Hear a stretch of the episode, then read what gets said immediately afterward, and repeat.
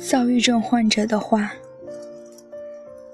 几年之后，我身处一家旅馆的舞厅当中，周围挤满了超过一千名精神科医生，他们中的大部分人正在疯狂饕餮。要知道，免费的食物和饮料，不论有多么糟糕，都可以让这些医生暂时远离阴沉的工作角落，重见天日。新闻记者和作家常常会谈到，精神科医生们会在八月份大规模流动，而在五月，你可能会注意到，这同时也是自杀高峰期。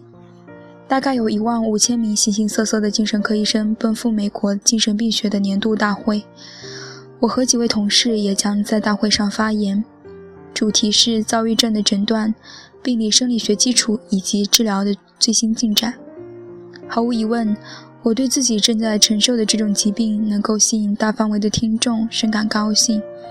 那时正是社会最关注躁郁症的一年，但我也知道，多年之后，不可避免的，这个当红的角色会被像强迫症、多重人人格障碍、恐惧症，或是任何其他能够引发专业人士兴趣的精神疾病所取代。造成这一现象的原因有多种，也许是治疗方法上产生了突破。也许是能够产生最鲜艳的正电子断层扫描仪的影像，也许是主角曾陷入某起特别昂贵难缠的官司，又或者是因为逐渐成为保险公司愿意理赔的对象。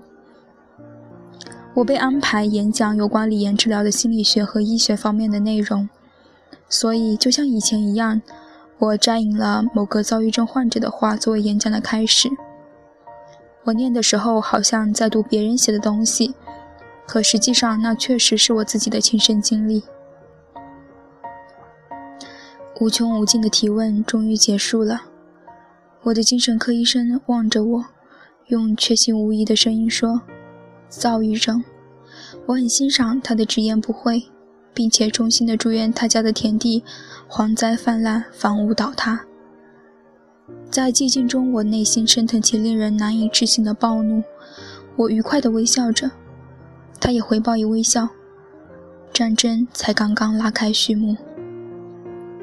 这个临床情境的真实性引起了人们的极大共鸣，因为几乎所有的精神病医生都处理过躁郁症病人以微妙或是不怎么微妙的方式抵制治疗的问题。最后一句话：“战争才刚刚拉开序幕”，引起了哄堂大笑。叙述过程中的这个幽默，放在现实世界里却并不那么轻松。不幸的是，每年都有上万名病人拒绝服用锂盐，结果几乎都是造成疾病不可避免的复发，甚至酿成悲剧。在我和李岩抗争之后的几年，我终于从我的一位病人身上看到了这一点。